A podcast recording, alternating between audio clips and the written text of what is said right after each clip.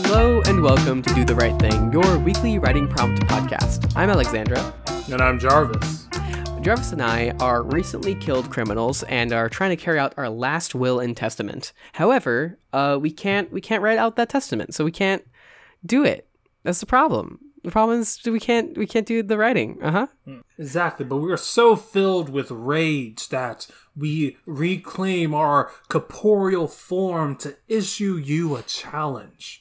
Each week, you sit down and write a complete short story using three or four randomly generated words. Then we come on the podcast, we read the story, we talk about what we learned in reading it, and then we talk about stories sent in by you wonderful listeners. Exactamundo, we're simply here to help you do the right thing. A doof, doof media, Media pro Duck, duck Shun. Perfectly in sync. Mm-hmm. Um yeah. Oh, uh, speaking of um, shedding our corporeal forms, because you, you said that a second ago, um, I Mm-hmm. made a new Twitter account. Oh, nice. Is this like Um, a It's like a, a stand it's a Twitter? theme. No, it's well, it is a themed account. It's a it's a what, are those called? Not gimmick accounts, but it's like where it's like it's got one purpose, you know. Yeah, Um, it's um. I mean, like I've only heard of like a defense stuff, but No, no, it's nothing like that. Uh, but um, it's uh, i the the handle is NB uh, ideal forms, and the handle is non-binary ideal forms, and the entire Okay. purpose of it is that I uh, quote tweet images of um, like otherworldly uh, creatures or images or just places, and then I quote tweet it with um, the comment um, ideal form, and that's the entire account. So if you scroll That's- through, you will see a couple dozen uh, posts of just like images. I'm like, that's an ideal form. I wish I could stop being human and be that instead. that's kind of hilarious. You should spread that uh, around. I-, I can see that taking the place of a-, a lot of these uh, shitty meme uh, accounts that are riddling Twitter. hmm Well, I can't wait until I can actually um, carry out those uh, those desires. You know, I um, there was one uh, that was just a um, a fog uh, that you could see over uh, a cliffside, and I was like, that's an ideal form. I wish I could transcend my humanity and just become a fog on a uh, cloudy, stormy night um, in the morning. Uh, with the dull green hills rolling in the in the background, but unfortunately, I can't. Um, or another beautiful. option on that, um, I uh, a strawberry hedgehog that would be cool too. so Honestly, I have always wanted to be a a Wendigo. You know, mhm. I think it would be really cool being like super skinny and like having pasty white skin. Mhm. Um, and you know, trying to bite other people. Eat, yeah, you wouldn't have to cook people. anymore. You know, so Yeah. that's handled. Especially, you know, I- I- since I feel since like- like I live in a college town, there are so many people. So right right right right right right right i feel like that's an attainable goal you know like I, I feel like that's one of the sort of cryptids that's like there's a how-to manual on how to become that and I, I feel like if you really set your mind to it jarvis you could become a wendigo you know just Yeah. to starve yourself for a bit and then eat a couple people and then you're you're there and it's i, I mean that seems pretty achievable See, so. that's that's the hard one. I just kind of want to get bitten by another Wendigo, so I don't have to Mm. starve my myself. does that does it also work that way Yeah, yeah, yeah. It um does. Uh, apparently, if if you get bitten, but he does, but the Wendigo doesn't eat you for some reason, you also turn into a um Wendigo. So I think that's the like better way.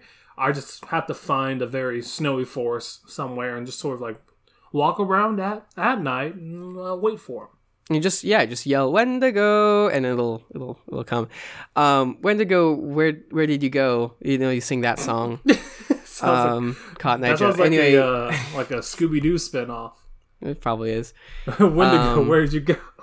I think uh, I think there's an episode of Ben Ten where he gets a Wendigo form or something. Where it's like a it's like a cross between a Wendigo and a werewolf. Anyway, Hmm. um, uh, yeah, that's another thing. Of uh, I don't know why vampires and werewolves and all those aren't doing a public service and just offering free scratches and bites. Like it's kind of ridiculous. How selfish are you just to keep the immortality, the curse of undeath to yourself? I know. I mean, What a- I think it's jerk move. definitely like pop, like population con- control. Because if everyone lived forever, um, then I mean, who would uh, work all of the uh, lesser paying jobs? Because I mean, if I was living forever, I would quit any minimum wage job I have. One hundred percent. Okay. Well, then hopefully maybe businesses pay people a bit more to clean up. It won't Mm, be yeah, minimum yeah. wage anymore. That's the whole idea. So universal Or you know, I could just basic a, uh, vampirism. fucking That's my. congressman. You're so right. Um. Okay. Uh. So anyway, what are the words this week, Jarvis? Thank you very much. The words for this week are boot, direct, theory, and home. Wow. I wonder if uh, those stories actually sh- the, those words showed up in the story. Some of them might have, maybe. Probably, I'm pretty sure hate. Uh, oh, and um, also the topic this week is hate. Yeah, that's right. So, um, we didn't write a story this week, but I did pull out an old story that I read um, a, a couple years ago. So, actually, so my first um, semester at my college, um, I took uh, world lit- literature. It was my, my last basic English course to take. Um, and um, in it, so it was pretty cool. It was run by this one uh, professor, uh, and um, well, that that, tell, that tells you nothing. It was run by a professor, but it, it, the theme of it was um, death and um, the supernatural, I think. Um, and so we had a bunch of like horror stuff, and it was world literature, so we had stuff from from everywhere. Um, which is pretty cool. That's where we I read the the worst uh, gothic novel, um, The Castle of Otranto. It's terrible. Don't read it. Um, it's really stupid. Uh, but we also read um, this collection of short stories called uh, Kwaidan, um, which is a. uh, You read a bit about the guy. Do you want to do you want to talk about the guy that wrote it? Um, yeah. So the guy's name is. Let me pull it up real quick. Uh, Laf- Lafcadio Hearn, which is a pretty cool name. La Lacadio Herm. Uh, and basically, he was born in Greece, um, but after his parents abandoned him, he moved to um, a Dutch nation. And then after that, he moved to the States. And f- after finally settling in Japan, where he found his himself a pretty good wife, and he was just so sort of fascinated by uh, Japanese culture that he set out to um, write this this whole uh, collection of um, short stories. Um, so yeah, they're all Yeah. pretty good. I've I've read I think about two of the bunch, including the one that um we're gonna read today. And yeah, it, it seems that a lot of his stories are are halfway between folk f- folklore and just sort of trying to um I guess e- explain a said culture in a sense. hmm Yeah, so as I understand it, basically, um, there's a lot of.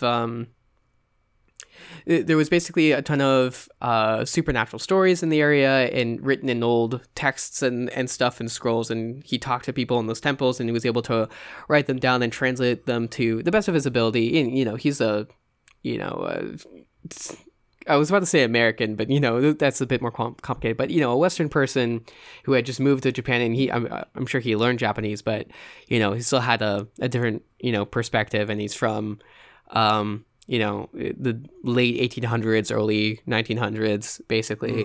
So you know, not a not a, like a perfect uh, objective and entirely culturally knowledgeable perspective, but he, he he did give it a good shot. So Yeah. um but like in the story in the stories you know he explains some of the terms to english speaking audiences and stuff and um but uh there's a lot of short stories in there some of them are, are better than others i, I like this one just because it was short and it had to do with hate mm-hmm. uh, but maybe we'll we'll pull out some of the other ones because um you know, they cover a pretty broad variety of, of themes and also it's in the public domain and it's um Mm-hmm. That's what I was done say. yeah, and it's done by um it was covered by uh the uh, Project Gutenberg, which um basically takes tons of uh public domain stories and uploads them online for people to download. So you can actually go ahead and download that uh, short story collection easily, and it's a pretty good read. So I, I do recommend it. Definitely, Um, definitely. Uh, oh yeah, so the one we are going to be reading today from the short story collection is named Diplomacy, Yeah, which I think is a, a very appropriate name for this story. do you think so? well, no, I think it's like not not contrary. It's that Mm-hmm. the things that are happening within this story are in fact not diplomatic in any Mm-hmm. sense. Um, so I also read some of the other stories in, in it uh, as I was um, going through it. Um, and I just read one of the ones that pissed me off so much. I don't know why it's written this way, but it's a pretty good story for the most part. It's called "The Mirror and the Bell," um, but it's not really not really important what it's about. The ending, though, um, it has to do with this um, this old uh, married couple. They are given um, by the spirit of wealth uh, a jar, right? Mm-hmm. And they open the jar, and it's like it was filled to the brim with and then there's a paragraph break and it says but no i can't i really cannot tell you what it was filled with. And that's the end of the story. And it's like why it's not that's hilarious. uh, it's terrible. So they had you yeah. But uh this is not that. So okay i'll just go ahead and give it a read. Sure thing it had been ordered that the execution would take place in the garden of, of the yashiki so the man was taken there and made to kneel down in a wide sanded space crossed by a line of tobi ishi, or stepping stones, such as you may still see in Japanese landscape gardens. His arms were bound behind him. Retainers brought water in buckets and rice bags filled with pebbles, and they packed the rice bags around the kneeling man, so wedging him in that he could not move. The master came and observed the arrangements. He found them satisfactory and made no remarks. Suddenly, the condemned man cried out to him, Honored sir, the fault for which I have been doomed I did not wittingly commit. It was only my very great stupidity which caused the fault. Having been born stupid by reason of my karma, I could not always help making making mistakes. But to kill a man for being stupid is wrong, and that wrong will be repaid. So surely as you kill me, so surely shall I be avenged. Out of the resentment that you will provoke, will come the vengeance, and evil will be rendered for evil. If any person be killed while feeling strong resentment, the ghost of that person will be able to take vengeance upon the killer. This the samurai knew. He replied very gently, almost caressingly, We shall allow you to frighten us as much as you please, after you are dead. But it is difficult to believe that you mean what you say. Will you try to give us some sign of your great resentment after your head has been cut off?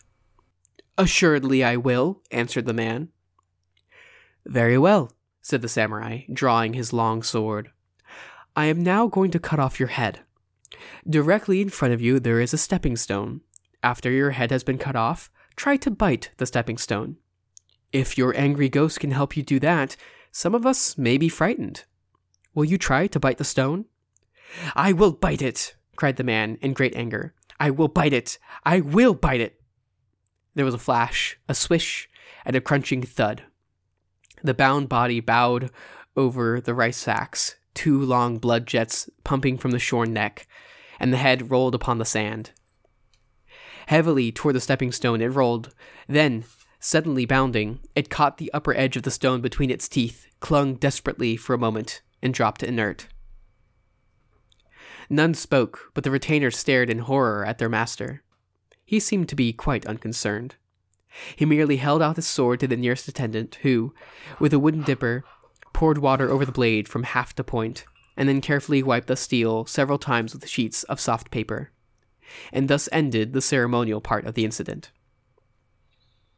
For months thereafter, the retainers and the domestics lived in ceaseless fear of ghostly visitation. None of them doubted that the promised vengeance would come, and their constant terror caused them to hear and to see much that did not exist. They became afraid of the sound of the wind in the bamboo, afraid even of the stirring of shadows in the garden.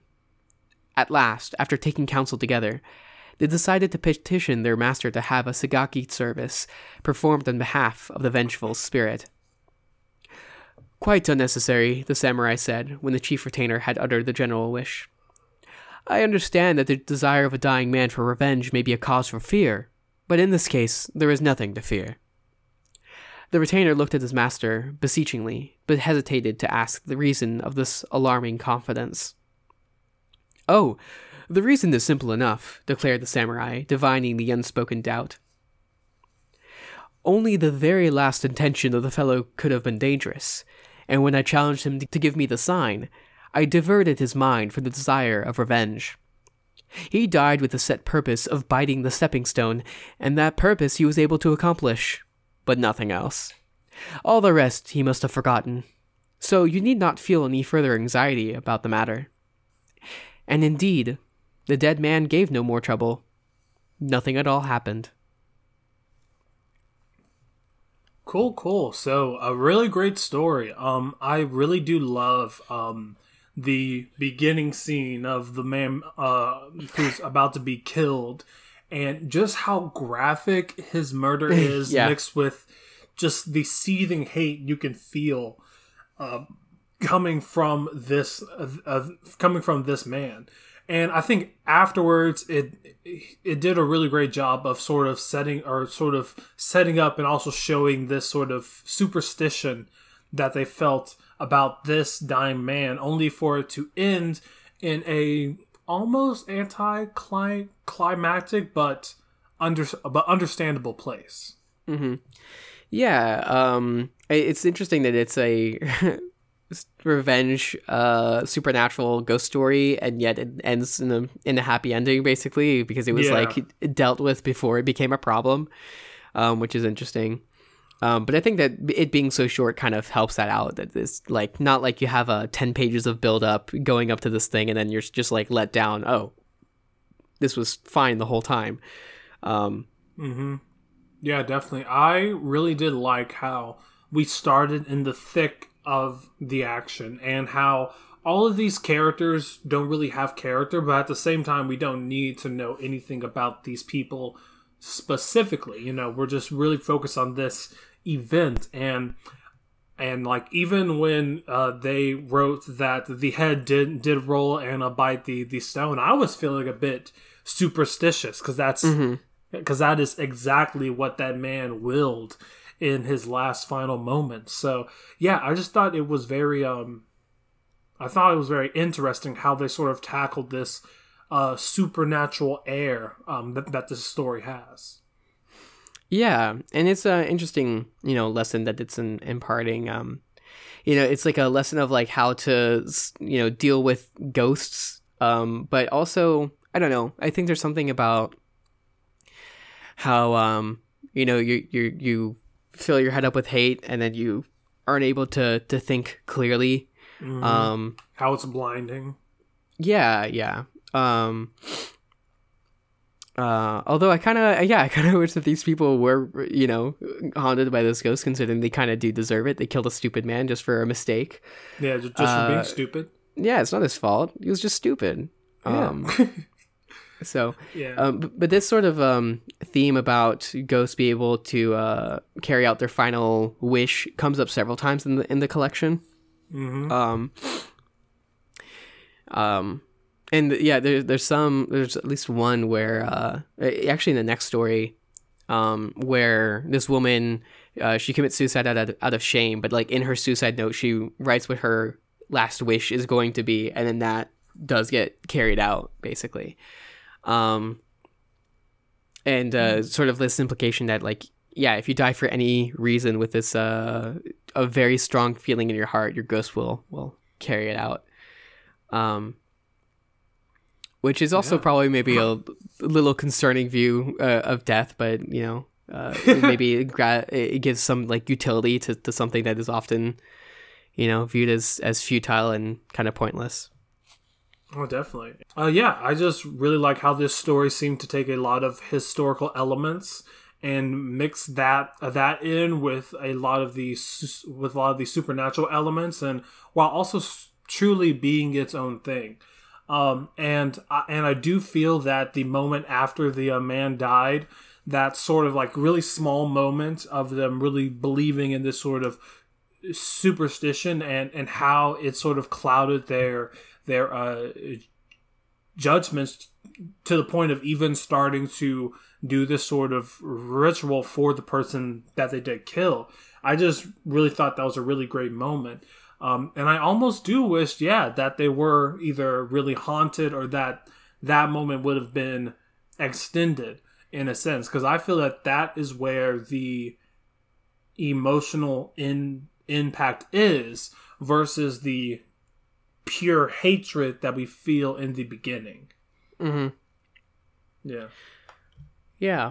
Um, this is a you know a fairly short story, so there's not yeah, you know too short. much to go into it. But um, yeah, I, I thought it was an interesting perspective, and um, I, I did feel that it you know fit the fit the prompt well.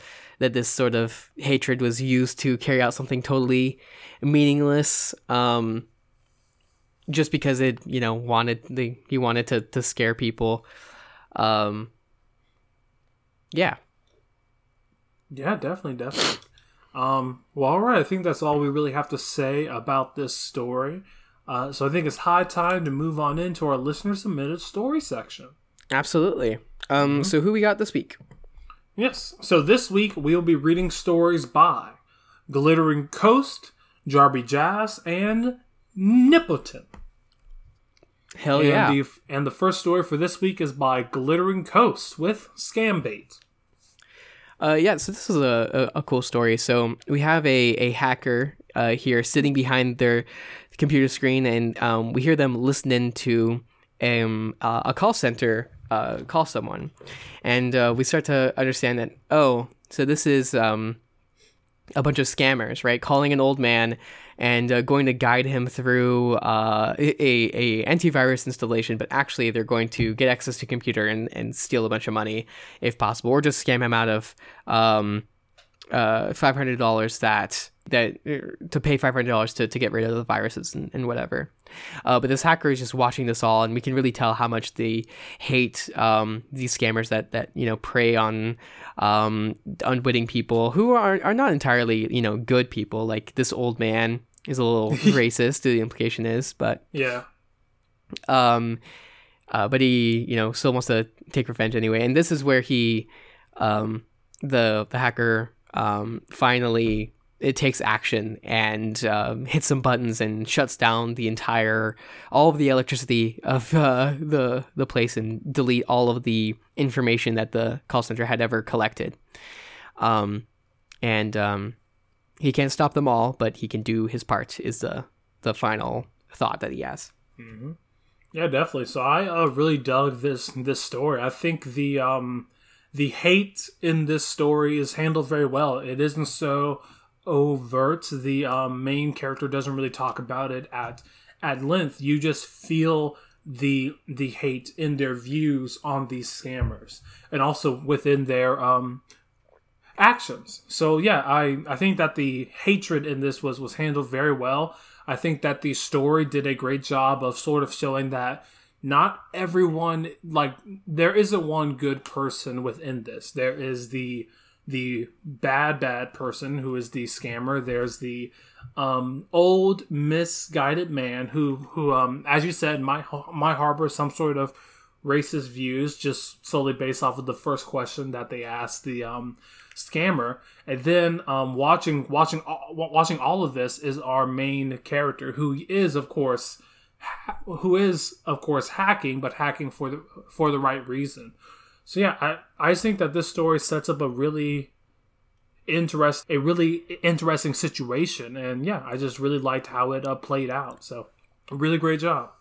Um, it also just somehow happened to be topical. I think just like a, um, a week ago, I was listening to something on, on NPR about a, mm. a specific hacker um, that would do things like this and was trying to um, uh, hack and get the information of these call centers to hand it over to um, the police of the, the home country um, mm, and things like that. Yeah, and um, it was interesting how um, it, it, apparently some of the people that like work at those centers don't even know that they are scamming people. Really? Um, yeah, yeah. They just they, they think that that's that they're actually doing antivirus stuff, um, and they don't realize that yeah, no, they are actually. It, it's not like they you know they do the step of like stealing bank information. They're like, oh, this is fine, but like they um you know, install a, a, remote viewing thing or just like get this person to pay a bunch of money or whatever, and it feels legitimate, but it's not. Hmm. Damn. Yeah, that is pretty crazy. Uh, I, I, had uh, I had no clue. I mean, I thought that every single last one of them are doing this by themselves, but, but I can see how they're just one cog in a larger system. So yeah, that, mm-hmm. that's crazy. Yep. Yep. Um, well, all right. Uh, up next is by Nippleton with Interlude 5. Um, so we this is a, a short scene Um, mm-hmm. but we pick up just post a um, an execution um, by um, I don't want to say firing squad because I feel like it was just like one person, but um, so someone's been been shot, and then uh, a more um, professional and learned uh, revolutionary talks to the soldier that um, did the the killing, who is you know kind of um, shaking in the in the wake of that, or at the very least, you know, really really upset about it. And um, this revolution tells them about how uh, they have a theory about how um, to be a revolutionary you have to be guided by love, uh, but to defeat the enemy you have to have hate, and so you have to have both, and that's always really difficult. You have to hate your brothers and uh, fathers and mothers and sisters out of love. Um, mm-hmm. And that this is also echoed in, in Christianity and, and things like that. Um, and finally ending with this, you know, articulated sentiment of love without cruelty.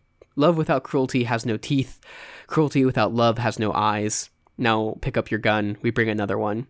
And uh, the final sentence it finally uh, gives the, the, the frame for all this, which um, um, they bring out the next to be shot. As he passes the cigar, I snapped a photograph of the two soldiers. So to frame this all, that actually this is like um, almost like a caption to a um, a famous photo or something. Mm-hmm. Yeah, definitely. I thought this this story was fantastic when it came to um really bringing across these strong emotions um, in such a uh, in such a short piece. Um, and I think that the way it was uh, written really, really lends itself to be read fast, but also uh, it allows you to take time and uh, really focus on each one of of these lines because it is so short. Um, so yeah, I, I just really enjoy the the sentiment that is coming uh, across. I think that the um, idea of that love, love without cruelty has has no teeth. Cruelty without love has has no eyes. That is a really great line. And yeah i just think overall this uh, this story is evoking so many different emotions of of hate but also this sort of subtle feeling of um regret within all of it. So mm-hmm. really great job overall. Yeah yeah um and i i like this uh, exploration of having to do you know terrible terrible things for a cause you really believe in. And I feel like I could see this this character um, that that was speaking, you know, this suave revolutionary that's kind of um, you know completely confident of his uh, his actions and things, even if it like it might be more uh, questionable than he allows himself to to think. Yeah, definitely. Our final story for this week is by Jarby Jazz with victims of Grenfell are still without re- reparations. Yeah, so this is a, an interview um, done between a, a prime minister that was elected for like 10 years and um, a interviewer. And the interviewer throughout this this um, conversation um, is thinking uh, to themselves what they what they really think, even though when they ask the questions, they're they're just doing the ones that they've been coached to and, and directed by a director, um, and not really pushing at all. And, it's clear that in the end, that this piece will probably be framed and, and done as um, uh, complimentary as possible to this this former prime minister. And this prime minister, it talks about what a what a struggle of a life they have because they're harassed by uh, journalists and things, um, and they have um, a bunch of wealth, and, and people say that that's bad and they don't deserve that. Um, and then we get into the main controversy. This thing about Grenfell is that um, there was this uh, apartment uh, building or, or, or, complex that burned down. Um, presumably, people died, or at the very least, their, homes were burned down, and that this apartment complex was like partially owned by at least half of the parliament, including this this prime minister. And um, uh, this prime minister just denies it and says that no, it was like uh, anonymous that framed them, that burned the building down, and then um, uh, changed the, the, the hacked the the numbers to to say that they didn't. Um, it's interesting that hacking showed up in, in both of these, but mm-hmm. yeah. Um, but that yeah, there's there's no one to blame. Um, and uh, it's not his fault at all. And then he, he doesn't remember if he actually owned this building or not, and a bunch of you know lies and things. And the interview is pretty upset about it. But in the end, um, it's uh, sort of implied that even though this whole interview is is um, you know done in in favor of him, that maybe he's sort of uh, indicting himself. He he turns to the camera and says. Um, uh, I hope people uh, show some empathy before typing a reply online. Some of us are in the public eye, must constantly be showing a brave face that we can never be in public. Um, some things we experience will never be understood by the majority of the public, like having to pay higher taxes, the excessive bureaucracy and forms that need to be filled out, and having to accept any lasting consequences for any small action we make. So I ask the public to demonstrate a little understanding, please and thank you, Britain. Uh, which is just like wow, what an obnoxious asshole. Yeah. he thinks all these are problems. But we end with a bit of pessimism as well as the interviewer thinks to themselves, I want to say that the public will see through this and realize he's a piece of shit, but the past decade has showered me to that no- soured me to that notion. And frankly, mm. uh, interviewer person, I agree. God damn it. 100%. yeah, but I mean, honestly, this is a really well constructed story. I mean, reading it, uh, I thought, yeah, I could totally see my uh, myself thinking that this is an actual interview because both of these characters feel very be believable. It feels like um, the uh, the the prime minister is putting up this this front of feeling guilty, but you can also really feel that he doesn't feel that way, um, and that you know as you see as he's shifting blame from this to to this, it just really feels like this uh, prime minister is trying to save his own ass. And I mean, that's that's seen uh, at the very end where he's asking for forgiveness when uh, there's nothing like there's no reason why anyone should forgive him. And I think that the character of the reporter is um, doing very well with you know asking these sort of uh, pointed questions without you know them um, sort of out uh, without them outwardly um, sort of attacking the prime minister. I think overall this is a really well constructed story that, um, yeah, that really does lend itself to uh, creating these these really great uh, characters in this really strange situation. So overall, really great job. Yeah, absolutely. Yeah so thank you to everyone who did write your story this this week. It does our heart good. So we want to give a big old do the right thing thank you to everyone who did write a short story. So thank you very much to glittering coast. Thank you to nipotin and thank you jarby jazz. And we would also like to say thank you to everyone who did leave two or more comments leaving comments not only lets you put all of your thoughts on your own story out there but you are also providing someone else with crucial feedback that can only make them and you a better writer. Thank you very much to Jarby Jazz, Glittering Coast, and Nipotin. Thank you so much for leaving comments. Yeah, absolutely. Mm-hmm. Uh, if you want to be like all these wonderful writers and uh, write a story for Do the Right Thing and, and get your practice in and get good, uh, all you have to do is sit down for 30 minutes and then use three or four randomly generated words that we're uh, going to announce at the end of the podcast. Mm-hmm, exactly. And if you want to support us and everyone else in Doof Media, you can do that by donating to the Doof Media Patreon. All you have to do is donate $10 or more per month to get access to exclusive bonus content, including uh, our own podcast, Doof Over, where we talk about things that, that Doof did, typically anime, and we doof it over. yeah, um, this is uh, always so much else going on in Doof Media. We just did the uh, game club uh, for um, uh, what was the game that they covered? It was a game that um, Elliot really likes. I forget the game club for uh, the game Blue Fire. Um, and even if you haven't played Blue Fire, go ahead and, and go and watch that um, the the game club. I think it's always really fascinating when Elliot and, and Ruben cover it. Um, it's on YouTube on our, our, our YouTube channel. And then um, also uh, next week or this next month, we're uh, covering Disco Elysium, uh, which Ooh. is a really, really good uh, game, and I, I've played a bit of it. Of it.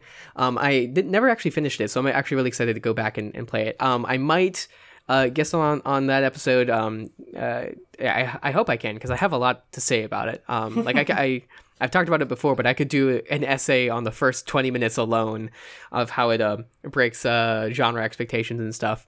Um, and um, I'll probably actually be, be streaming at least a bit of the, the gameplay of it um, on the um, Doof Media Discord, if not on the the Twitch, because I don't know if my computer can still handle Twitch or not. But um, yeah, so uh, I'm really excited for that. Nice, nice. Well, all right. I think it's time to get into next week's word. Next week's topic is over competition. So just write a story about any sort of contest, game, or competition, and uh, make sure that you use three of the four words of winner, duck, comment, and laser. So a winner is a person who has won uh, a a competition or, or, or, any sort of contest or any sort mm-hmm. of um, yeah, any sort of thing like that. Um, you know, people call someone that, that is very successful in life a winner because they win at life. I think it's the implication. Uh, a duck is both a noun and a verb. So a duck can be the animal, the, the, the type of bird, or you can duck, which is to crouch down and uh, the implication is to uh, dodge something that's going to go over your head, I think. Mm-hmm. Uh, comment, which is um, to say something uh, in response to something else, or it can be a noun referring to the statement itself. Um, and then a laser, uh, which is a very precise um, uh, beam of light, or it can be a lot of other things. I think a laser is actually um, a acronym, or um, what's the oh, what's really? the word? Uh, initialism is what the word is. What does it stand for? Laser stands for L A S E R, light abstract, server, erase. No, no, uh, it's not. Nope. Um, it stands for uh, laser, or um, sorry, it's a, laser doesn't stand for laser. Uh, laser stands for light amplification by stimulating emission of radiation. Um, oh, okay. So yeah, a, focus beam of light, but also it can be used as an adjective like laser focused uh, precision, mm-hmm. which just uh, implies something very precise. And um, there's other words that also um, yeah it, it can be used for. So those are the words. Um i didn't uh, so i chose the the the prompt of competition because um it's just something you know really uh in the traditions of stories. Um they show up in some of the oldest stories. You know some of the epics have uh you know contests and stuff. And so it's interesting to me how it's it's something that uh we view it because it's you know not like part of the natural world. It's a very it's entirely a human based thing, right? Mm-hmm. But it is extremely natural, uh, or not natural, but like endemic or uh, normal for humans, I suppose, for mm-hmm. us to have competitions and to, to care about them and to invent them and to compete against uh, each other and, and the world. So, uh, what's the story that you're going to write, Jarvis? Oh, yeah. So, uh, my story is going to be about a critically acclaimed laser tag competition where it is two Titan teams, the Red Rockets versus the Blue Beetles in a in a all-out brawl of laser focused laser gun wield, wielding. They'll be ducking, they'll be jumping, they'll be climbing all over the aggro crag and and and the whole thing is has a has a spectator element because there are two very critically acclaimed commenters, uh, both of them fresh off of the Super Bowl. So this will be a pay per view only event, but I hope you can come out and watch the laser off. What a beautiful story. Thank you. Uh, I'll keep it short. Uh, my story is going to be about a. Um, it's also about a laser tag competition, but specifically about the duck that became the winner of it. Um, oh. And uh, it, the duck went in there and just blasted everyone left and right, uh, knocking them out of the course. Um, but afterwards, uh, someone made a comment that the duck must have been cheating because it was just using a flashlight. Wow. Like okay, a really okay. like it was like like it, it was like a really big flash like it like because it made it so it didn't have to like aim because it was like a really big you know oh, and it oh, was so just, he cheated. Yeah so he yep. That's that's not the right thing to do. No it's not. Bye. I'm stop